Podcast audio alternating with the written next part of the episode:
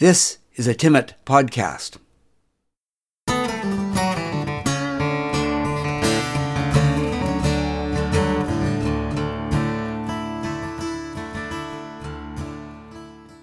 This podcast is part of the series On the Marge. This episode is part of the second series. Chronologically, it falls somewhere before episode 35.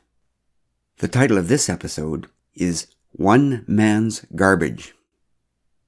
One man's garbage. Franz was always coming up with new ways to make money. Some of his early schemes were built on questionable economic and legal foundations, but they improved as time went on. Miko, his Japanese wife, knew that some people considered the presence of the northern lights during conception of a child to be a very lucky omen. So Franz and Miko set up a business on their property at Tagish for tourists who were hoping for a child.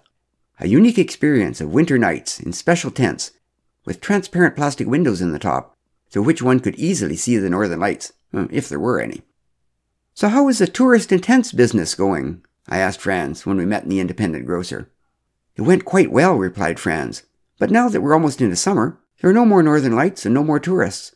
So, Chuck, I've come up with another brilliant idea. That's why I'm really glad I ran into you. I was almost afraid to ask. I was never really sure how involved I wanted to be in Franz's schemes. But he had started out as a guest at our bed and breakfast, and was now a friend, so I didn't mind helping him out. Just a bit, anyway. Franz's new idea was to take people on guided tours around Whitehorse. No, nothing revolutionary there. There was already a little bus that took people to Miles Canyon and to all the museums, and there was a host of outfitters that would take tourists out on the land. Franz's new idea was to combine wildlife viewing with history and ecology. You know, hiking around the back of the landfill, he explained. That's the best place in Whitehorse to see bald eagles. They're so well fed with garbage from the landfill, they can't fly very far, and they just sit there burping, waiting for someone to come along and take pictures. And there's the old mine for a bit of history, and at the end of the tour, we go to the free store at the dump. Every tourist can take home a bit of Whitehorse from the free store. You know, free. This is a brand new idea. No one else has ever thought of it. What could go wrong? Well, it's true that nobody else has ever thought of tapping into the combination wildlife-history-garbage tourism market before. I didn't want to sound too skeptical, but I wondered if you would actually find anyone to sign up for this kind of thing. But that's just it, explained Franz. I have 6 people already for the first tour on Saturday. I was wondering if you could come along in the first one, just to help out. You know something about the dump and the old mine, just so I get the first tour right, and then I can take it from there. So, despite some misgivings, I agreed to accompany Franz on the first tour. He picked me up in the van on Saturday morning. I made sure they were all okay with walking 10 kilometers, he explained. This kind of outing is for the active tourist who wants a unique experience, not the bus tour types. The tourists were staying in B&Bs in Porter Creek. I was a bit miffed that Franz hadn't encouraged them to stay at our Walnut Crescent bed and breakfast, but we were full that weekend, so I guess it didn't matter. We picked up an Asian couple from one B&B on Ponderosa, and a German couple from the other B&B on Ponderosa. They were all unexpectedly talkative, asking questions about the upcoming tour and life in Yukon, all in quite functional English. Then we picked up the American couple from the B&B on Pine. That put a bit of a crimp in the free flow of conversation, because the Americans wanted to talk about themselves and how much it had cost to get to Yukon from Peoria, Illinois. Well, okay, 3 men, 3 women, probably all in their 50s, all of whom looked like they might be able to walk 10 kilometers. Things got exciting early. The van had just crossed the highway into the area of Porter Creek across from the Super A when the American woman shouted, "Stop! Stop the van!" Franz quickly pulled over to the side of the street, and the 2 Americans jumped out the side door even before the wheels stopped turning. By the time the rest of us got out, the Americans were standing by a power pole, taking pictures of it, and then oblique selfies on an angle to fit themselves into the same photo with the top of the pole. I'd expected maybe a porcupine, but no, it was just an ordinary porcupine-less power pole. I could see the Germans and the Asians were as mystified as I was. They fingered their cameras uncertainly, not sure if this was some unique sight they should be photographing too. So when the frantic photographic frenzy faded, I asked, "What are you looking at anyway?" "Look!" exclaimed the woman. "Wires on a pole! Just like in the slums of India. We visited them 2 years ago, and it was really expensive to get there. You have all your wires on poles, just like in the slums." I Don't you have wires on poles in the United States? I asked. Oh, no, replied the man. In Peoria, Illinois, all the power and fiber optic cables are underground. Been like that for at least 100 years. I'm an engineer, and I do know something about the industrial development of North America. While the wires are all underground in our section of Porter Creek that is about 30 years old, I highly doubted that the same was true of Peoria, Illinois, 100 years ago. As for fiber optic cables, well, they were only invented in the last half of the 1900s, certainly not 100 years ago. But I said nothing as we all climbed back into the van. We parked and then trudged up the ATV trail on the west side of Porter Creek. Things got exciting really quickly again. This time it was a wrecked car sitting in a clearing. That in itself wasn't an unusual find in the Yukon woods. What was unusual was that nobody had set it on fire yet. This time it was the Germans who were enthralled. They took pictures of each other posing in front of the car from every angle, and several of the wife sitting carefully in the driver's seat after having brushed away the broken glass, waving out the shattered window. Nobody else seemed even tempted to pull out a camera. "Oh, this is wonderful!" exclaimed the German man. "We don't have anything like this in Germany. This is exactly why we come to Canada, to see things we don't have in Germany." "Oh, we don't have anything like this in Peoria, Illinois, either," pouted the American man. "Somebody would come and clean it up. And I'll bet this car is made in my country, maybe even in Peoria." I glanced at the car. It's a Ford," I said. "We make Fords in Canada, too. But if this car were made in the United States, it might have been made in the Ford plant in Chicago. I didn't know there was a Ford factory in Peoria." "Oh, well, in Illinois then," said the man, a bit put out. Probably at least from Illinois." So we headed up the trail, but were quickly distracted again. This time, it was the automatic game camera, firmly locked onto a tree by the side of the trail, at about knee height.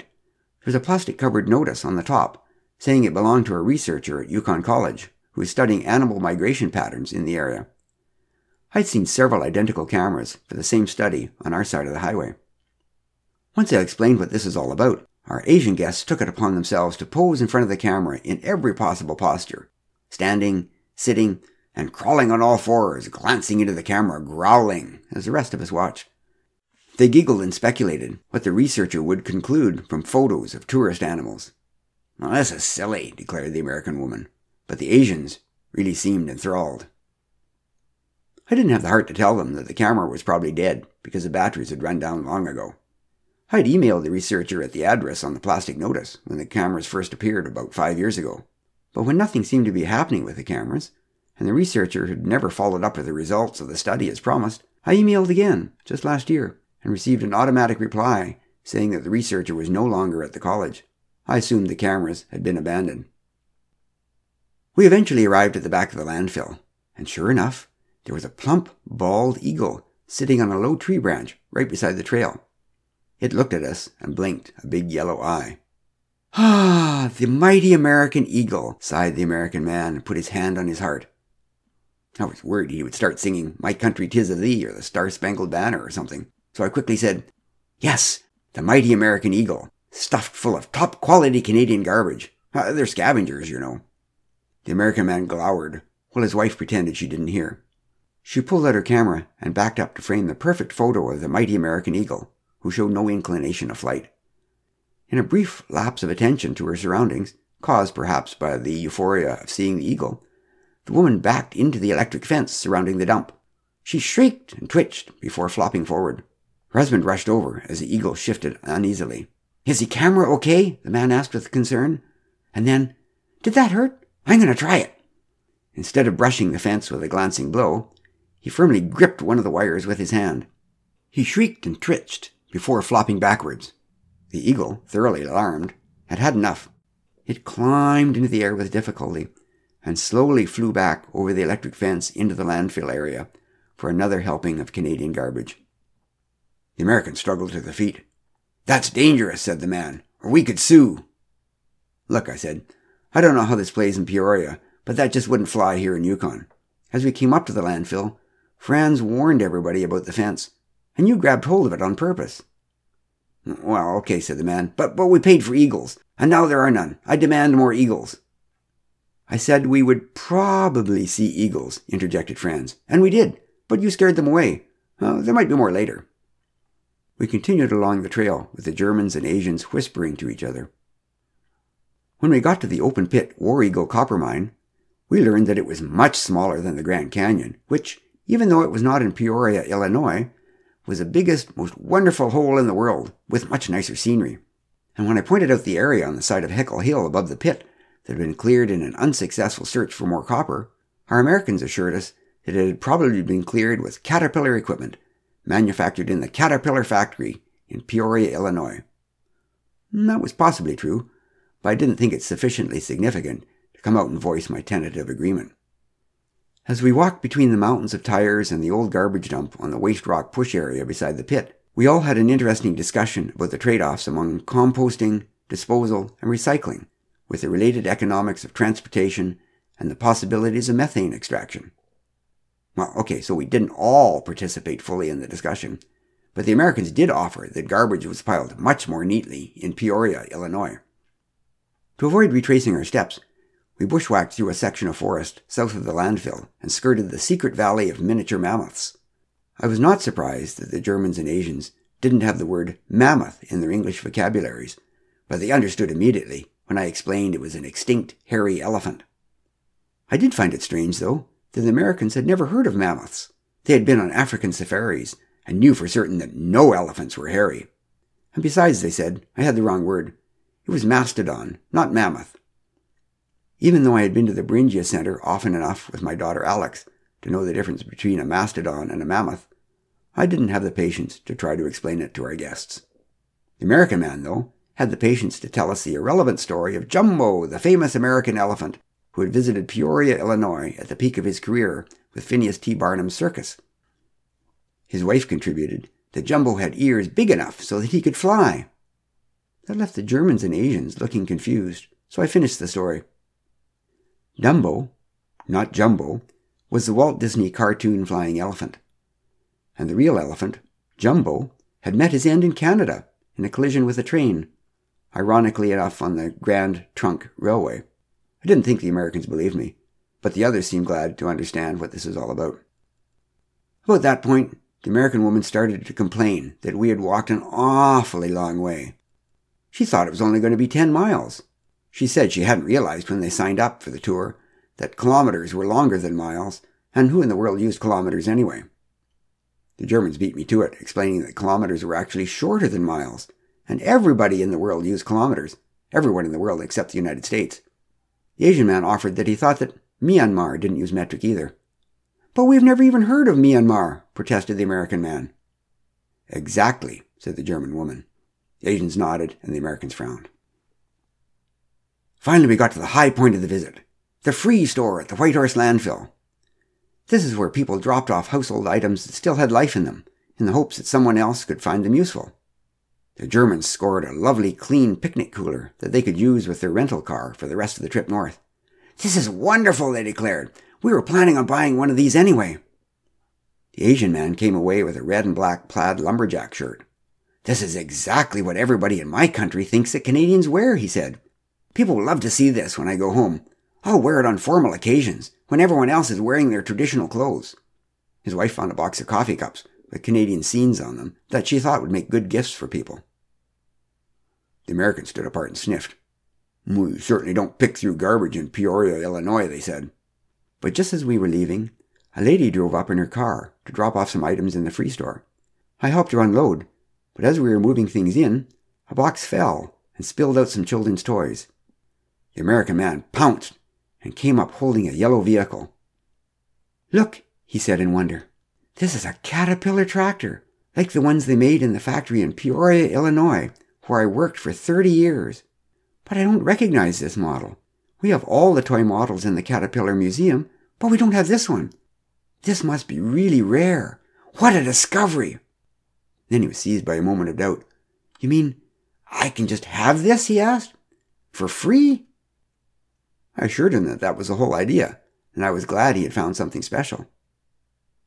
The garbage in Yukon is much better than the garbage in Peoria, Illinois, declared the couple when we dropped them off at their B&B. We're going to tell everyone back home about this. Sure, we all know that one man's garbage is another man's treasure. Who would have suspected, though, that Yukon garbage could be the source of a new boom in destination tourism. This has been a Timmet podcast in a series called On the Marge. The instrumental intro and exit are courtesy of Kate Weeks. If you would like more of these podcasts, check out the podcast website at timmit.ca/podcasts. That's timmit.ca/podcasts.